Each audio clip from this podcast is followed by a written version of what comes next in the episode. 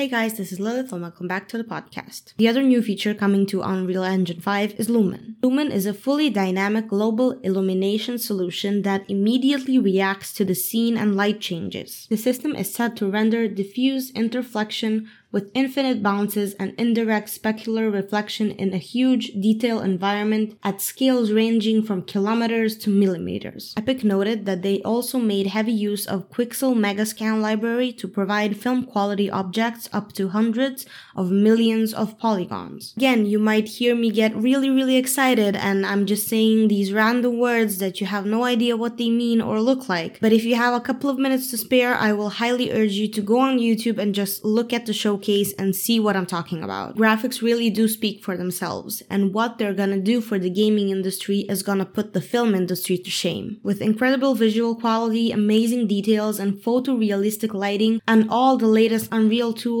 this will be a quantum leap in the future of game devs. You might not realize it immediately, but you are looking at the future of gaming, and it's really, really, really exciting.